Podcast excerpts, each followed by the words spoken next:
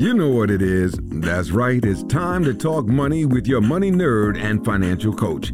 Now, tighten those purse strings and open those ears. It's the Money Talk with Tiff podcast. Hey everyone, and welcome to another episode of the Money Talk with Tiff podcast. Today I have Mark Herschberg on the line, and Mark is the author of the Career Toolkit Essential Skills for Success That No One Taught You because they don't teach, us the important stuff. Um, from tracking criminals and terrorists on the dark web to creating marketplaces and new authentication systems, Mark has spent his career launching and developing new ventures at startups and Fortune 500s and in academia. He helped to start the undergraduate practice opportunities program dubbed MIT's Career Success Accelerator, where he teaches annually. Thank you so much, Mark, for coming on the show. I'm super excited to speak with you today. Thanks for having me. It's my pleasure to be here.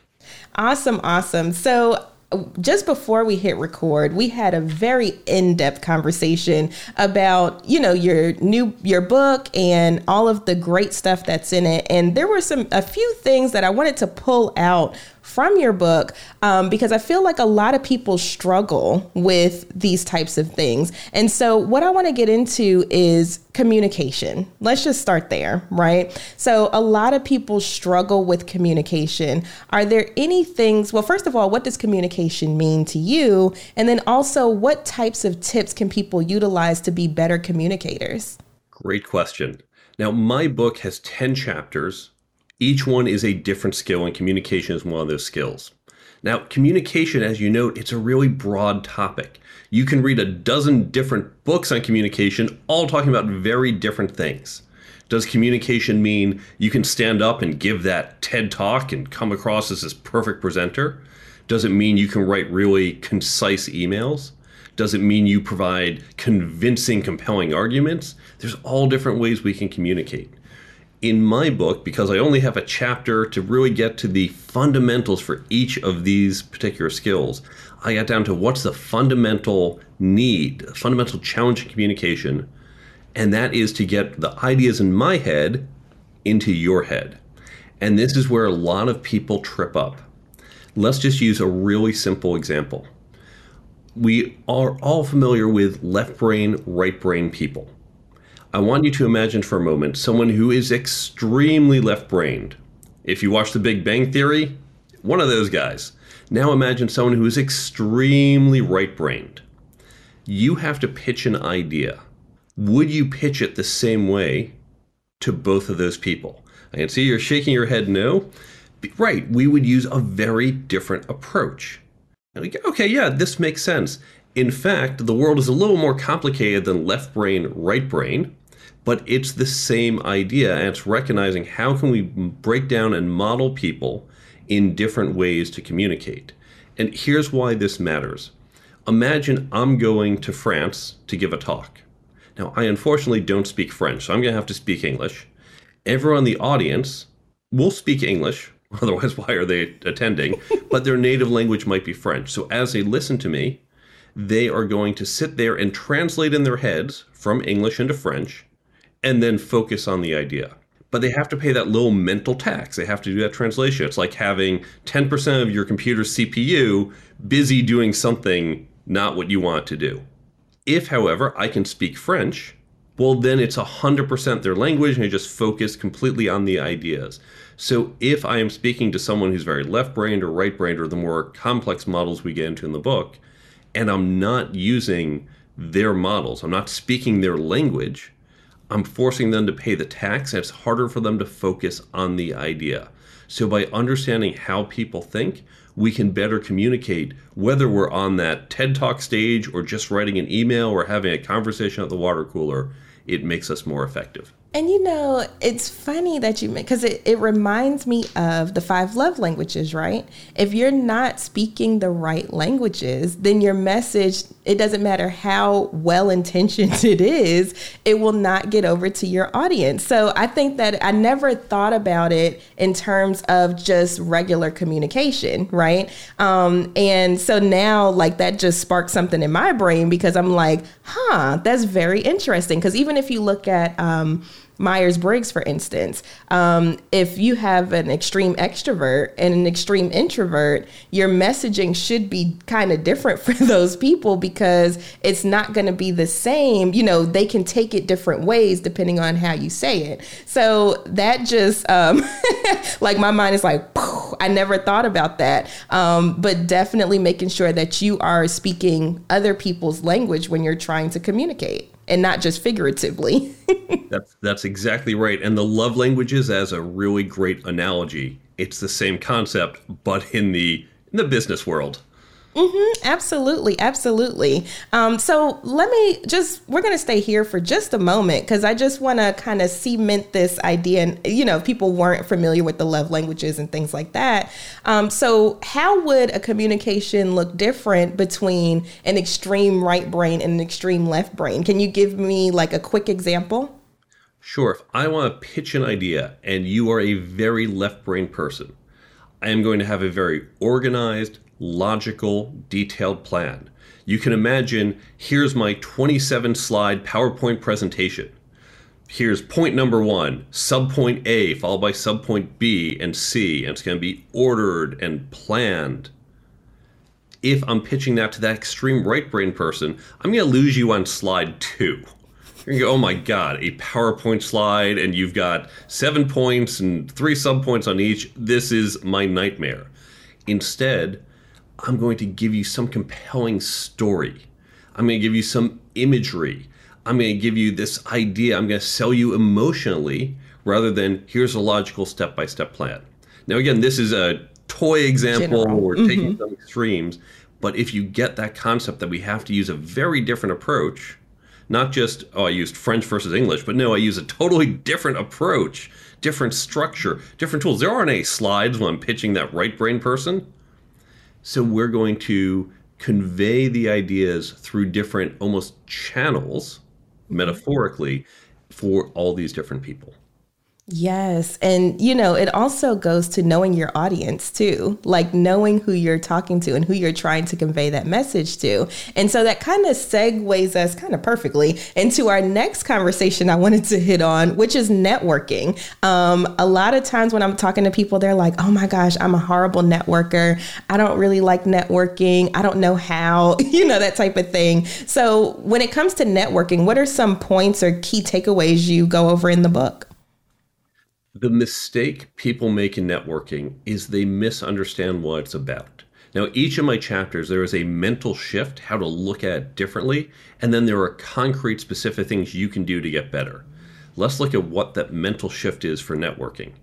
Because people think, okay, well, networking, we go to a conference, and my salesperson, she is amazing. She walks into the room, and 30 minutes later, she's talked to 20 people, comes back with all these business cards wow, I can't do that. She's a master networker. Well, she's a master at collecting business cards. You used love languages before, so here's the analogy I like to use. We're going to use another love one.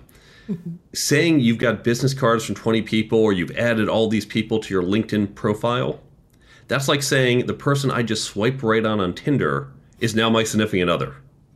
Like, oh, look, we swiped right. We're getting married. Like, no, you're not. You've shown some mutual interest, but now you have to build that relationship, which of course is dating. Just because you added someone on LinkedIn, that doesn't mean you have a relationship. You've shown some mutual interest, where it's online with LinkedIn or it's a business card, but now you have to build the relationship. And that means getting to know someone. Now, it's not dating in the business world, but it is a phone call, it's meeting for coffee, and we all know how to do this. We can meet people one on one. We can talk to people one on one. We get scared when it's that room of 500 people and it feels overwhelming, especially if you're an introvert. And I'm actually a natural introvert. But recognize that's just a place you can meet lots of people, but you can meet people one on one. First, you can just meet them one on one. You and I just had a conversation. We're getting to know each other. There's not 498 other people here. So we're starting to get to know each other. You can meet people one on one, but that relationship building, whether you meet them at a big conference or individually, you're going to build that relationship one on one. And we all know how to make a friend, we all know how to build a relationship. So shift your mentality from, I have to go collect all these business cards or add all these people online to, hey, I want to meet you and just get to know you.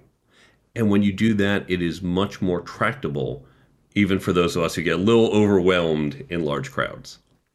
Yes. And I will also say, like, I've been in rooms like networking because I love networking, right? But I've been in networking, you know, events where it's hundreds of people and maybe the entire night I only speak to like two, right? I'm still happy because I'm like, oh, like these are like solid connections that I just made. And it's not just going around. And, and this is one thing that I hate people when people do at networking events is when they're like focused on themselves, right? And so it's like, oh, let me tell you about what I do. And let me tell you, and let me, you know, push my card over to you, you know, that type of thing. And it always comes off as it's all about me. And so, you know, that kind of turns people off too. So it's like, um, and I don't know if you've experienced that as well, um, or if it's just me. But. Very much so. The most popular topic in the world is me. Everyone loves talking about me, obviously on a relative basis, not me, Mark. People love talking about themselves. Now, we can use this in building relationships because when we meet, I'm going to shift the focus on you as much as I can. I'm not going to talk about me, but of course, you, if you're good at networking, you're going to try to shift the focus on me and hopefully it will be balanced. But when I ask you to talk about you, and I don't say, Tiffany, tell me all about you, I ask, where do you work? Where are some of the challenges you're facing? What are you looking forward to now that COVID is moving from pandemic to endemic? I'm asking about you. You get to talk about your favorite topic, and you do that with me there. You think, I had such a great conversation with Mark. We talked about all my favorite topics, me, and you build that warm feeling. So really focus on the other person. I also I don't like to talk about me because I already know all about me. And if mm-hmm. during that conversation I just talk about me, I didn't learn anything new. But if we talk about you, I'm going to learn something new. Absolutely. And that's a gem right there, y'all. if you didn't take anything else from this conversation, um, if you do network and you are trying to build relationships, shift the focus, shift the focus off of you onto the other person, and you'll have better results. You know, me and Mark, we just we just told you this, like we're proving it to you. Um, you can definitely have better results if you just shift the focus. Um, also, I wanted to get into so now we've talked about communication. We've talked about networking. So, what about groups? Like, why do people feel the need to have to be in groups? Why is it beneficial for us to be in groups? With groups, we can do more. We can go further. There's that old parable if you want to go fast, go alone. If you want to go far, go in a group. In fact, that's particularly important for these skills. Now, the 10 skills in my book, these are the skills that companies have said we want in our employees, the ones we want to hire for but can't find. And they also happen to be the same skills you need if you want to build your own business. If you're doing your own company, you better know how to network, you better know how to negotiate, how to lead. But here's the thing about these skills they are very different than how we have traditionally learned. If you think back to high school and college, the teacher was up at the front and she said, Here's a quadratic equation, memorize it, here's how to use it. Or your history teacher said, Here are the dates of World War II, and you wrote it down. Mm-hmm. Okay, that works fine to have a teacher just tell you this and you write it down. There is no formula for leadership. There are no dates to remember for communication. It's not simple memorization. This would be more akin to, let's say, learning a sport. I often use basketball as an analogy. I can tell you the rules of basketball, but that doesn't mean you're ready to play basketball. We can tell you what to do in networking, but doesn't mean, okay, now done, you're an expert networker. You have to practice. What do we do when we learn a sport? We scrimmage, we drill, we might even watch the tape and reflect. So we want to do these same things when developing these skills. How do we do that? Create peer learning groups. Now, on my website, thecareertoolkitbook.com, on the resources page, there is a free download for how to do this in your organization, and we'll talk about how to do it on your own. I recommend creating groups of about six to eight people, but you can do larger groups if you want. Within this group, you want to engage with some content. So let's say you take my book, you read a few pages of it, and then we discuss and we talked about communication. And you're going to get something out of those few pages that I didn't get. But in that discussion, you're going to bring it up and say, wow, Tiffany, that's a really good point. Someone else in the group, he's going to say, you know what, I've got this challenge. Here's what I'm thinking. Here's how I want to communicate. And we're going to say, well, here are my thoughts. Here's what I would do. That's our chance to scrimmage, to practice. Because I can't go to my team and go, hey, I'm going to try some new communication thing, totally screw it up, and say, okay, forget all those bad things I just did. Doesn't work that way. But in this small group, we can give each other advice and practice and think about. Someone else, she could say, oh, I had a similar situation. Here's what worked. Here's what didn't. That's like watching the tape. So in this small group, we get to develop and practice these skills. Now, I mentioned you can use my book, and yes, you can. But if you don't want to use my book, use a different book, use an article, a video, use a great podcast like this one. If you want to get better at your personal finance, do that same group. You're going to first keep each other, hold each other accountable. Hey, have you been hitting your savings goals this week? Oh, no, you have. Okay, I got to do better. Or ideas, I found this really good technique, I found this good app, whatever. You're going to share these ideas and help and support each other. And that's going to help you go further. So you want to create these groups. Now, within your organization, there's a free download on my website. Your HR group, your leaders, you, if you are one, you can do this. You can get your whole team to do it. And by the way, when you do this at an organization, you get a number of benefits. Obviously, you upskill everyone. You also create better employee engagement. Today, we're all hearing about the great resignation. People are saying, you, you don't care about me. The saying, we do. In fact, we want you to get better you are creating internal networks. We talked about networking. Building relationships within your company is so important. Not just people on your team, but throughout the company. This helps because I recommend these teams be cross functional, not just everyone from engineering is in a group and sales in a group, but people from different groups. And then you also build a common language because you now all have the same analogies and stories and ideas so you can quickly reference it if you are not part of a big organization. Maybe you're a solopreneur, an entrepreneur, you have a small business. Go find others like that. Create a local meetup group if you don't even know others. And then within that group, create these organizations and you get the same benefit. So I very much recommend group learning for these types of skills.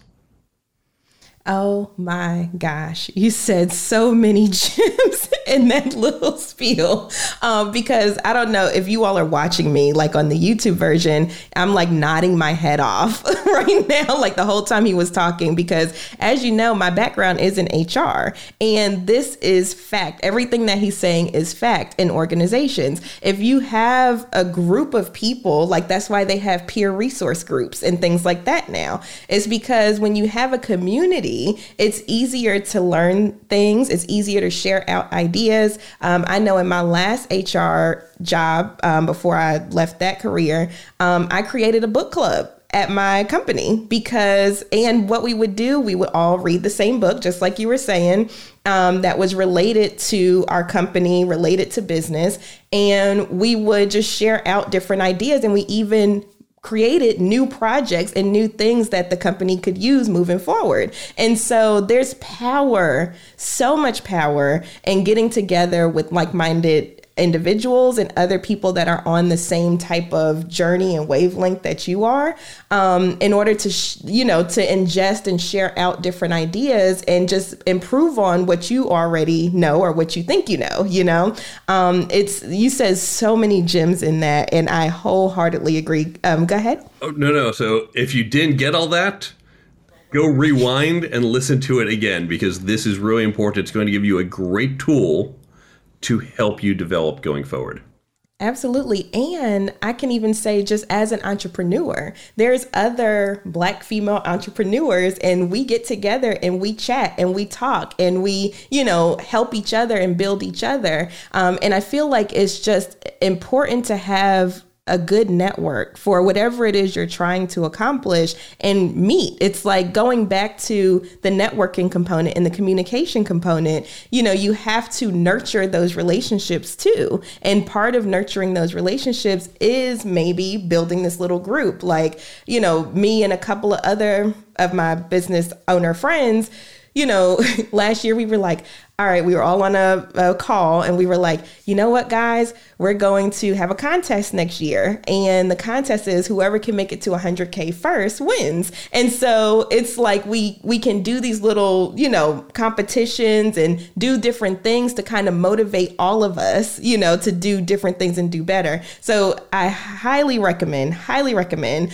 um, getting with some groups. And I do have a meetup if you all are interested. So definitely check that out. Um, I do have a meetup, um, but I, it's so important, so important, so important because we don't know everything.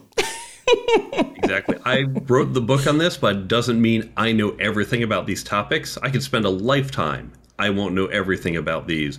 We all continue to learn. Absolutely, absolutely. Well, thank you so much, Mark. This just like filled my entire being this morning.